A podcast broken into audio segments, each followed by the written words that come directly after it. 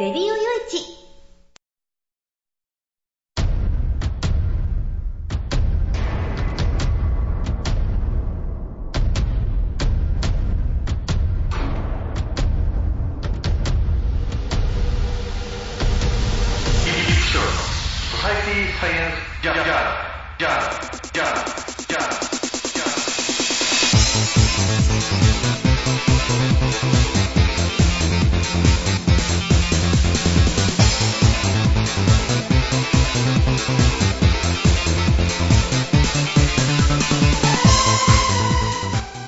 皆さんハローじゃ。ご機嫌いかがですか？ソサイティサイエンスジャーナル、えー、200ん？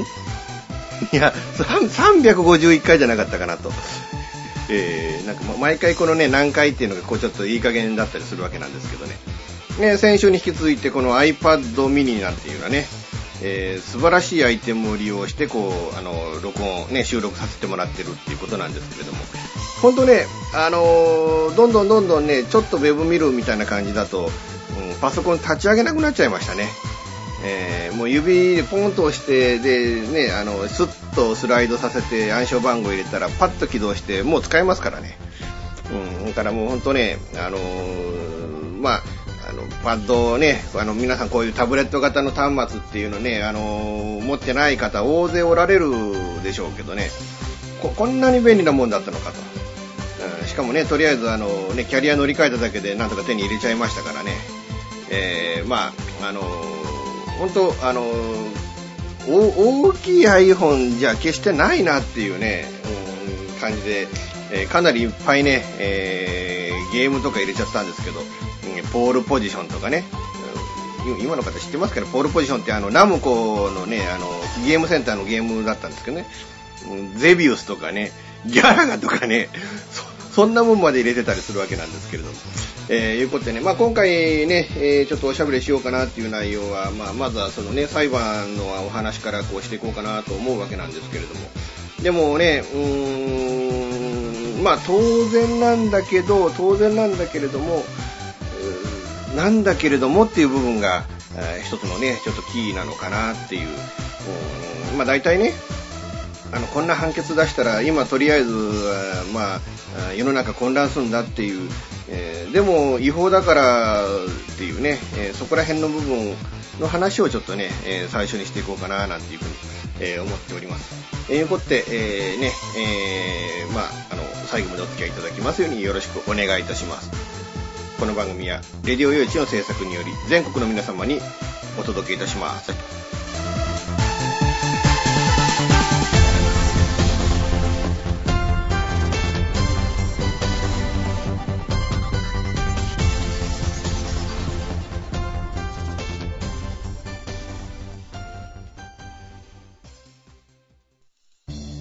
FM 玉川をキーステーションに全国ネットでお送りする FM ミッドナイトハイウェイサタデースペシャルマイフレンド様のハイパーウィークエンドでは身の回りの出来事や1週間のニュースの中から話題を拾って毎週1時間お送りしております。また時にはゲストをお迎えしてのフリートークスペシャルとしてもお送りしております。週末の情報バラエティ番組マイフレンド様の Hyper Weekend Internet Radio Station New Wind で毎週土曜日に配信しております。ぜひ皆さん聞いてくださいね。テレビビンゴネットアイランド。会社で役立つ面白応援グッズの紹介をはじめためになる情報ミュージシャンの生出演など映像でお届けする30分の生放送。テレビビンゴネットアイランドは毎週水曜日19時30分から20時。テレビビンゴで放送中です。一人で飲む酒は寂しいかもしれないけれど、たまにはいいじゃないか。一通り用事が済んだのなら、一緒にラジオでも聞いてみないか。チョイスラジオ、毎週月曜23時配信。検索サイトにて、チョイスラジオと検索をしてください。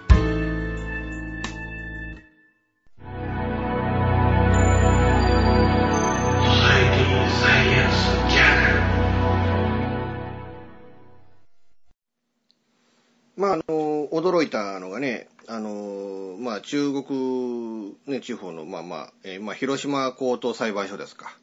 うん、ここでね、えー昨年12月の総選挙、これが無効判決が出たっていう。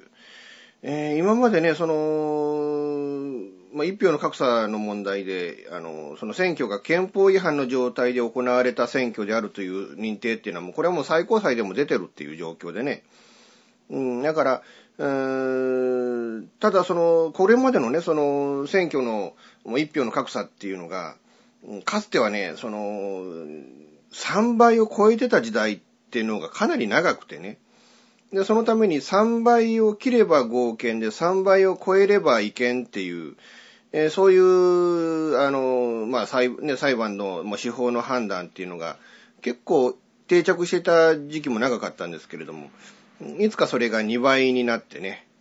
で、今はもう2倍を切っても1.45とか1.55とか、それすらもうこれ違憲状態である。やっぱり1対1でなければならないっていうね。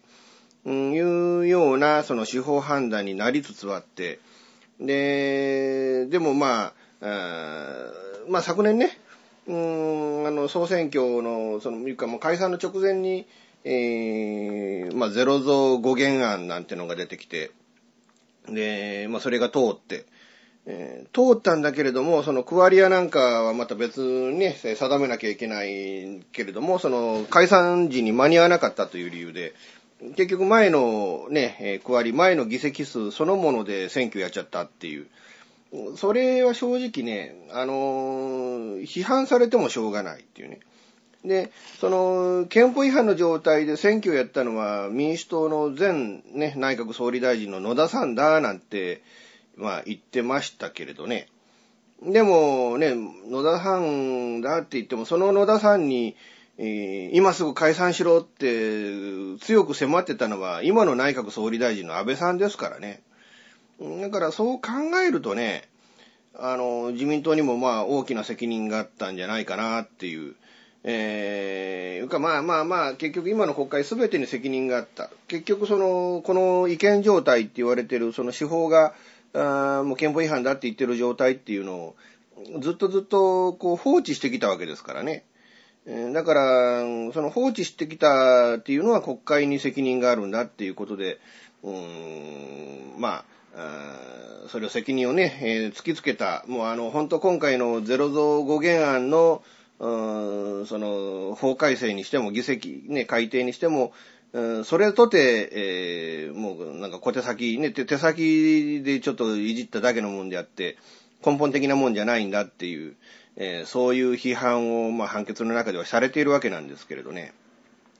で、その、広島高裁で出た判決の翌日に、えー広島高裁の岡山支部で、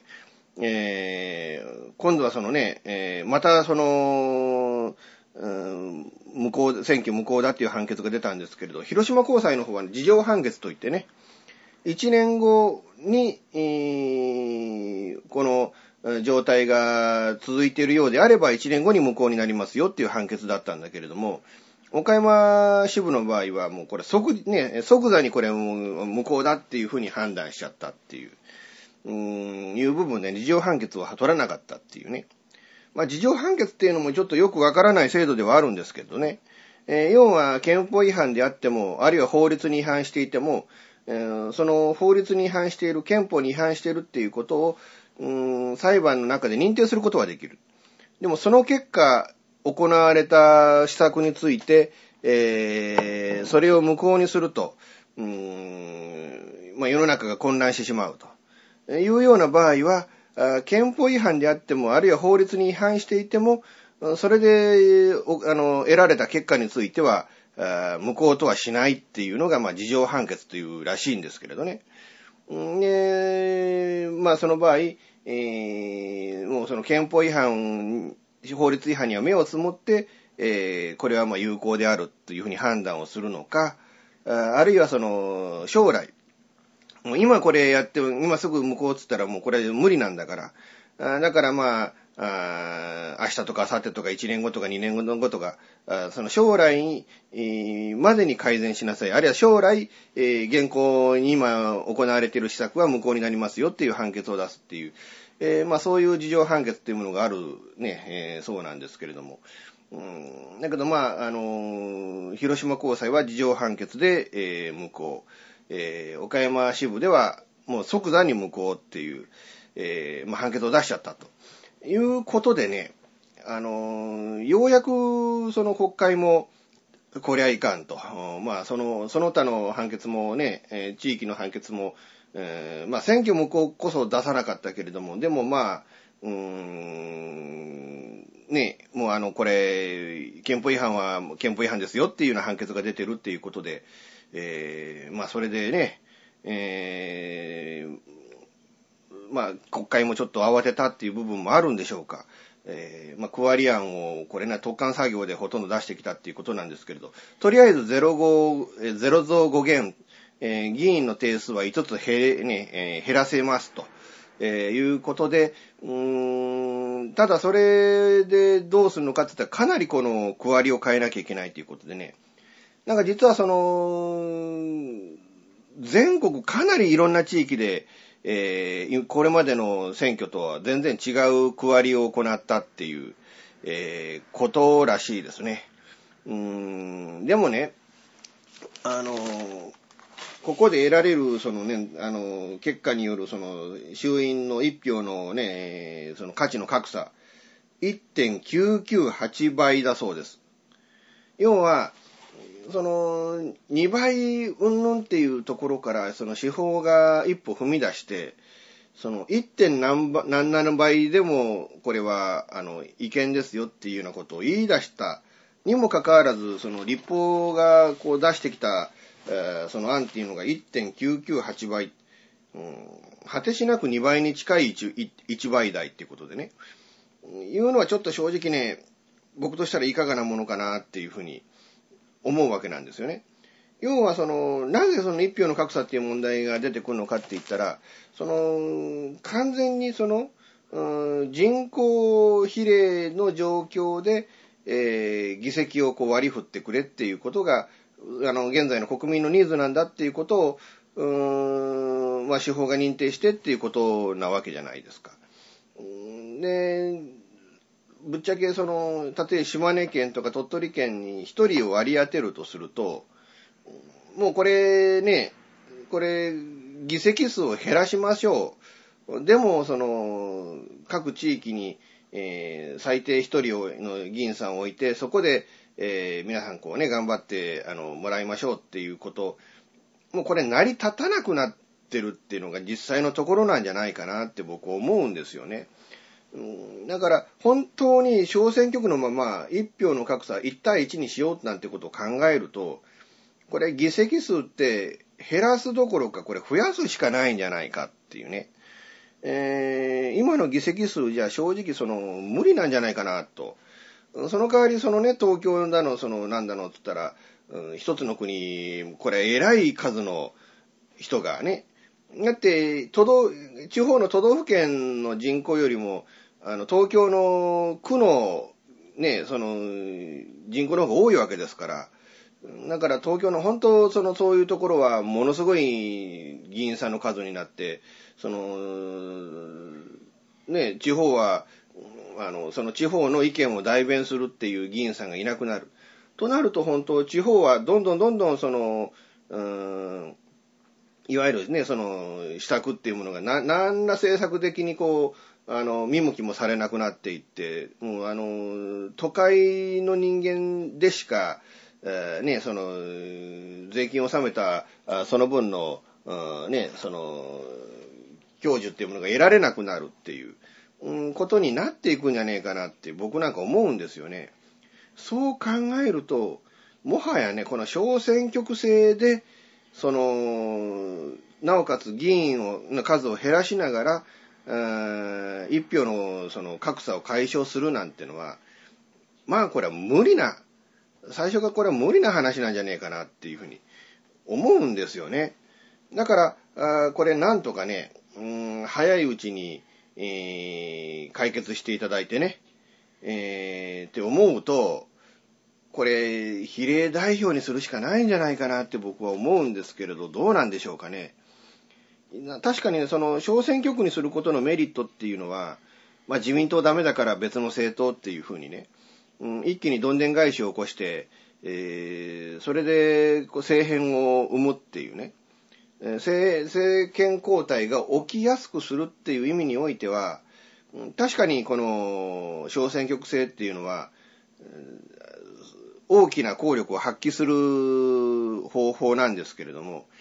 でも結局ね、その二大政党化へ促すっていうことで、えーこの小選挙区制っていうものが出たはず、できたはずなんだけれども、そのまあ民主党政権で、まあ、民主党が、まあ、いろいろと、うん国民へのその約束を破った、それに対してのその、ね、議員さんの反発が大きかったっていうことで、どんどんどんどんその政党が細分化されていったっていう側面、これは、うん無視するわけにいかねえと思うんですよね。そう考えるとね、これもしかしたら小選挙区制っていうのは、一時的に二大政党制への移行を促すための、ね、それだけの効力はあったのかもわからないけれども、もしかしたらそれを恒久的にっていうことには何の役にも立てねえんじゃねえかなっていうね。とも思うんでね。だから、あまあ確か中選挙区制とかね、いろいろあるんですけれども、僕は正直小選挙区制うーんよりも、あの比例代表にして一票の格差、いわゆる死に票っていうものを一切生まないようなシステムっていうものをね、もう一度ちょっと考えた方がいいんじゃないかなと。ただ、一方で、そのね、あの、まあ、この先日、その、国民新党は、ま、回答しちゃいましたけれども、なんか、その、自民さんが、ね、この間、だから、その、旧与党側から出馬しながら、自民党に入れてくれなんてことをほざいているっていうのを聞いて、ちょっと正直に呆れて物も言えないような状況なわけなんですけれどね。でもそういうね、あの、国民新党みたいな政党とか、社民党とか、こう、あの、共産党とか、あるいはその、ね、それ以外の、まあ、緑の風とか、そういうところの政党が、確実に議席を取るっていう、つまり、もう、こう今までのせあの制度ではもう、これはもう、こういう政党はまあ、もうダメだろうなと、もうこれはもうちょっと、あの、役割をもう終えたのかなっていうような政党が再び議席を持つと。それがいいことなのか悪いことなのかっていう部分ね。それをちょっと、あの、やっぱり、よく考える必要があるとは思うんですよね。うーん。だからそのために、えー単に、もうその古臭い、今の時代、こう叫ばれなかったような政策を、その、掲げて、えー国会内でね、叫んで、えーその結果、うーん、まあ、国会が混乱するなんてことにならなきゃいいかなっていう部分もあったりはするわけなんですけれども。でも、うん、一票の格差を完全に是正しようと思うのは、まあ、小選挙区じゃ無理だろうと、えー僕はまあ思うんですけれどね。えーどうなんでしょうかね。とにかくその1.998倍という今回出してきた区割り案っていうのは、僕はもうこれは、あの、うん後々またね、裁判で批判をされて、うん、また無効判決が出てもおかしくない水水準じゃないかな、えーなんてことを思うわけなんですけれども、いかがでしょうか。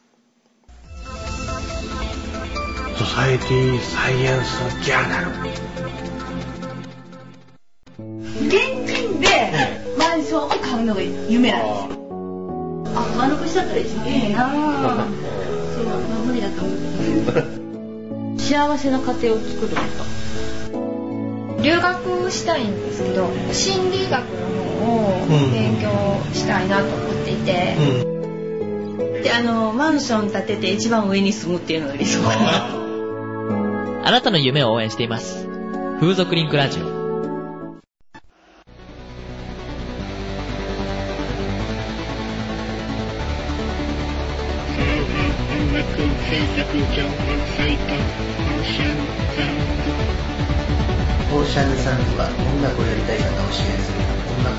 サイトです。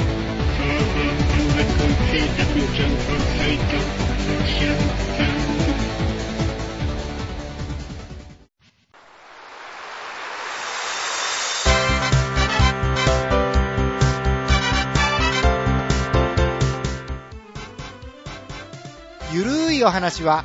フェアリーテールが気が向いた時に更新する、えーその時興味があるもの、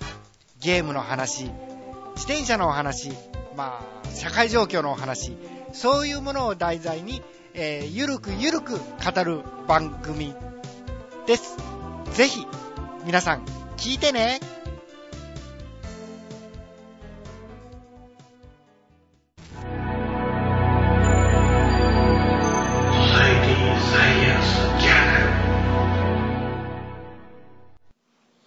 えー北陸新幹線がね、今まあ工事で、まあまも、もう間もなくというかね、もうちょっと先に、えー開通する、全通するっていう、全通ではないのか、えーとりあえず金沢まで伸びるっていうことでね、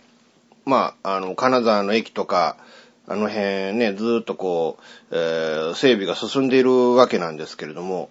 でも、あのー問題ね、その、そっから敦賀まで、で、敦賀からその関西にどう繋ぐのかっていう部分が、なかなかこう決まってないっていう。まあ、敦賀には、へあの、2025年、だからまだ10年先ですよね。えーになんとか、えー、敦賀までは通るらしいんですけれども、うーんそっから敦賀から大阪へのルートっていうのは、前原へ抜けるのか、あるいはその湖西線と同じルートを通って京都へ抜けるのか、えー、あと、小浜市を通るルートみたいなのもね、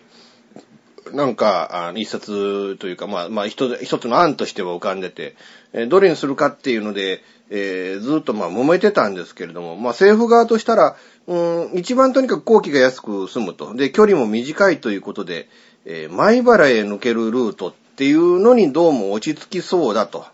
うんただまあ、駅、どこに駅を作りますよっていうのはまだ、えー今やね、それ出しちゃうと混乱が生じるっていうことで、えー当面はその、どこに駅を作りますっていうのは言わ、ね、決めないということらしいんですけれども。まあそういうことってね、あのーまあ、と、どうも前原ルートっていうのに落ち着きそうだっていうことなんですけれども。ただやっぱ問題もあってね、その、ぶっちゃけその、JR 東海が、えーその北陸新幹線に対して、えーその、東海道本線で、東海道新幹線への乗り入れは16両の固定でなければ認めないというようなことを言ってるわけですよね。その結果、どうも、うーん、その、北陸新幹線が、こう、大阪駅に乗り入れるっていうのが、かなり難しいと。うーん、JR 東海がどうもそれを認めないっていうこと。だから前原で新幹線乗り換えるっていうことになりそうだっていう、えーいうことなんですけれどね。だとどうなんだろうかなと。まあもちろんその、北陸新幹線を使って大阪から東京まで行こうという人が、果たしてどれぐらいいるかって言ったらまあいないだろうなとは思うんですけど、時間えらいかかるからね。まあ時間えらいかかると言ってもかなり早いんでしょうけど、うん、だから必ずしもその大阪への乗り入れっていう部分は考えなくてもいいのかもしれないんだけれども、だったらまあ前原で乗り換えてもいいじゃんってことになるんでしょうけれどね。えーでも本当ね、あの、一時期その新幹線計画っていうのは、全然全くね、えーその、進んでなかったじゃないですか。それがまあここに来てね、えー北海道への新幹線、なんあの函館ね、えー抜ける新幹線も、本格的に工事がね、行われるような状況になったし、えーで、北陸新幹線もやっとこれで金沢までは行くと。あとね、九州新幹線の長崎ルートも今ね、えー急ピッチで工事してるんですよね。正直言って、その長崎新幹線俺いらないんじゃないかなとは思う。それより在来線をね、もっとあの、強化して、もっと列車が通るようにした方が、僕はメリットが大きいんじゃないかなという、なんかそんな気はするわけなんですけれども。まあそういう状況でね、えーまあ新幹線の計画っていうのが、次々と、ね、えーもう起きてるわけなんですけれども、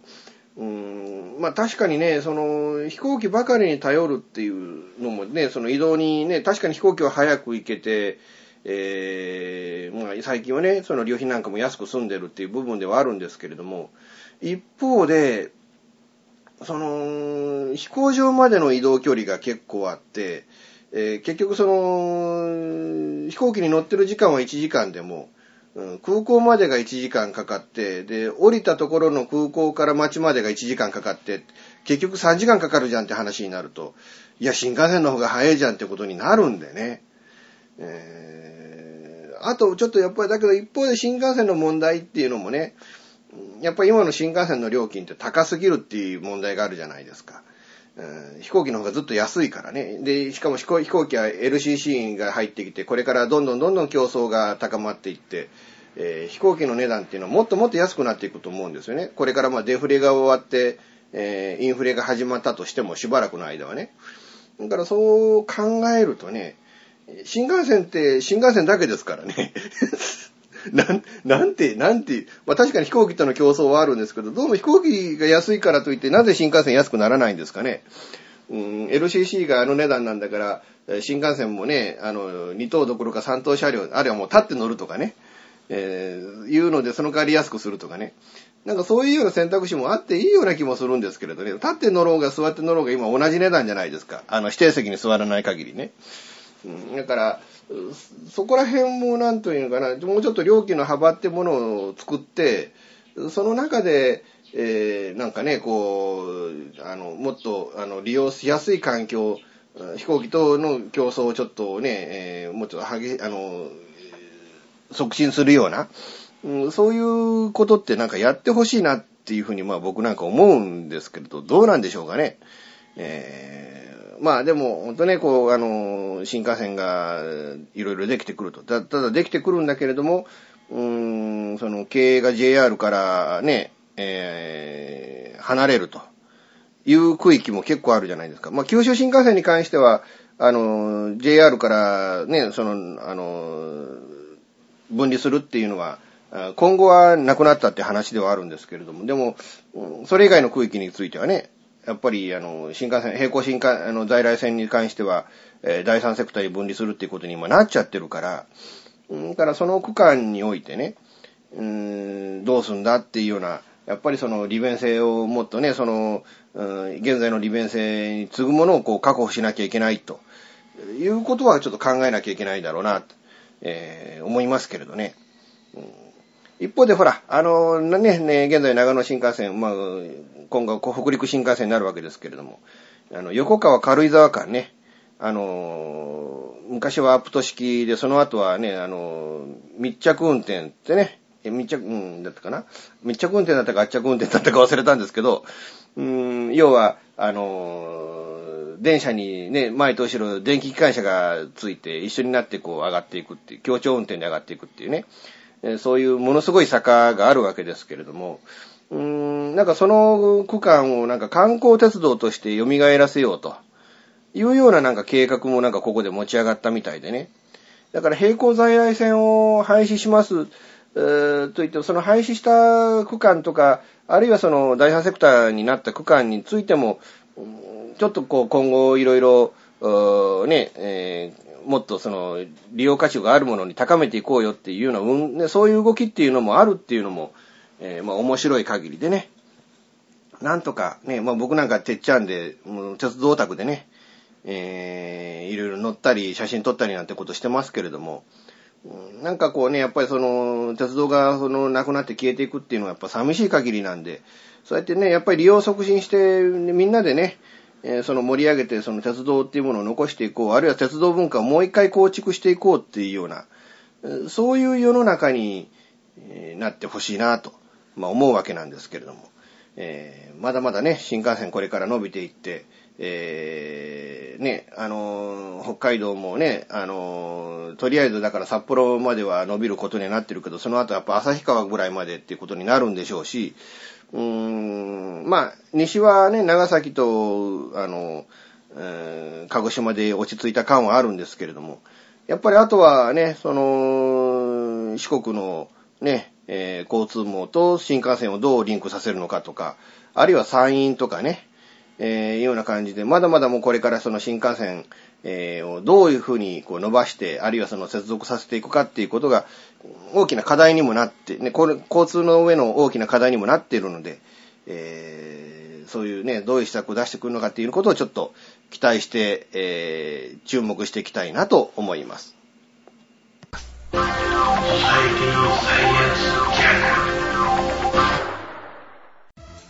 レディオ用地ソサイティサイエンスジャーナルは、ハードコアインターネットラジオ局、レディオ用地、聞くラジオから感じるラジオへ、レディオステーション IKI、ニューウィンド、IRN インターネットラジオ長野、高津区民放送、神奈川県川崎市 77.7MHz、FM 玉川、茨城県阿鼻子市取手市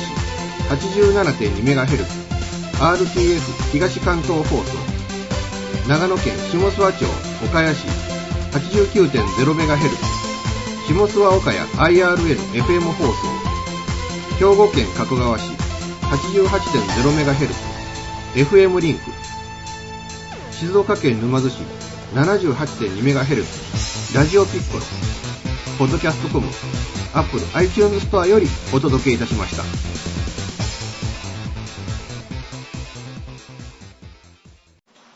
今おしゃべりしてるのが3月29日の金曜日の午前中ということなんですけどね。うーん、ちょっとびっくりしたニュースが今飛び込んできてね。女優の坂口良子さんがお亡くなりになられたと。どうも、2年ほど前からなんか、消化器系の病気を患っておられたっていうことで、もしかしたら癌だったのかもわからないですけどね。でも去年ね、あの、プロゴルファーの尾崎立夫さんとご結婚されたばっかりでね。だからなんていうのか、うん、そんなね、あの、長年、ずっと一緒に暮らしてて、やっとこうね、この本本気になって結婚してっていう、その矢先にこう、人生の終止符があるなんていう、本当に人間の人生なんていうのはちょっとわかんねえなっていう、うん、感じがしますね。うん、ただ、たったこの間ね、その元気な姿テレビで見てたのにっていう、ね、感じがしたわけなんですけれども。えーあの、第2クールのね、あのーセカンドシリーズのサインは V とかね。なんかそういうので、あの、この方をお見かけして、まあ、あと池中玄太80キロですか。ね、そういうのとか、こう、いろいろ拝見してて、結構僕大好きな女優さんだっただけにね、うん、なんかこう残念だなっていう。えーでまだ57でしょ？なんかね、うーん、人間、人間ね、なんていうかこう、70年、80年っていう生きる時代の中で、うん、そういうね、あの、50代で人生閉じちゃったっていうのは、なんかね、うん、っていう気がするわけなんですけど、まあ、ちょっとまあ、ご冥福をね、お祈りしたいと思います。あとびっくりしたのがね、もう結婚しねえんじゃねえかと思ったナイナイの矢部と、ね、あの、青木優子アナウンサーとっていう。まあまあ良かったですわな。あの、おめでとうと、えー言えるね、明るい話題でもあるわけですけれども。でもなんていうのかね、その、青木さんも女性でね、しかも曲穴という立場でありながら結構、あの、エロいトークを、あの、平然とやってのける方っていう、そういう既得な方が、ね、本当フリーになってもっとそういうのでね、活躍されると面白かったのかもわかんないけど、まあ結局このタイミングでフリーになるっていうのも、もう結婚を見据えてのフリーになったっていうね、実際その去年の8月にはプロポーズしてたわけですからね。なんかその不利になられる時には結婚については一切ね、その、何にも明らかにはして、ポーカーフェイスのままだったんで、こんなね、早くとは思わなかったですけれども。えーね、これはまあ、こちらの方はまあ、おめでとうございますということでね。まあ世の中ね、その、正直ね、明るいニュースと暗いニュースっていうのがこう結構、ね、あちゃこちゃで、えーこう湧き起こってる、それがまあ社会、ソサエティっていうもんであってね。なんかそういうものに対してね、やっぱりこう、なんていうのかな、その、まあ自分の身にもこうね、その、は、あの、振り返ってみてね。やっぱり自分、僕にもあるわけですよ。明るい部分と暗い部分っていうのがね。えー暗い部分っていうのはやっぱり今貧乏でお金が本当ないと。えー入ってくるはずのお金が入ってこなかったがために、えー借金が10万ほど増えたとかね。いうこととかね。な、なんで俺このタイミングでから10万も借金の増やさなきゃいけねえのよっていう、正直かなり憤りなんかもあったりはするわけなんですけどね。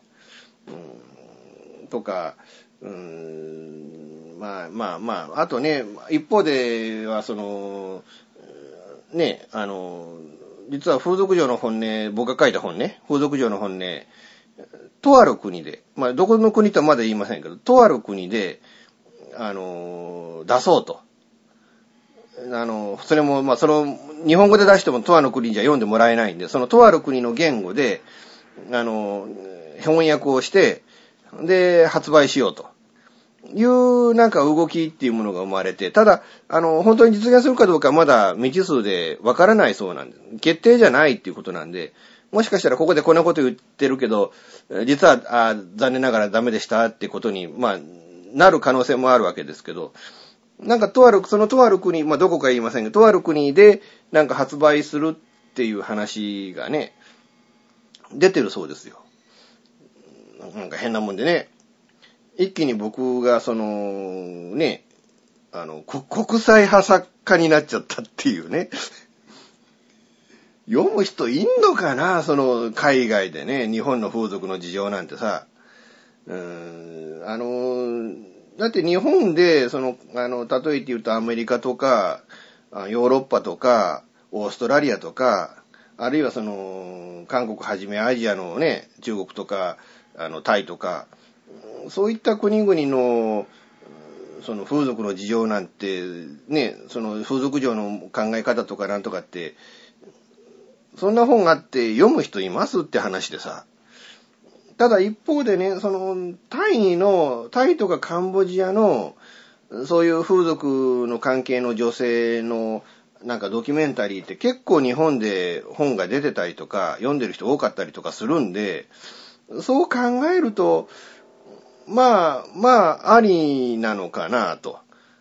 うん、いう気もしないではないんですけれども。まあ、ぜひね、ぜひこういう、こういう話ってあまりにも光栄な話なんで、うん、ぜひ、あの、実現に向けて動いていただければ、ね、えー、ありがたいなと、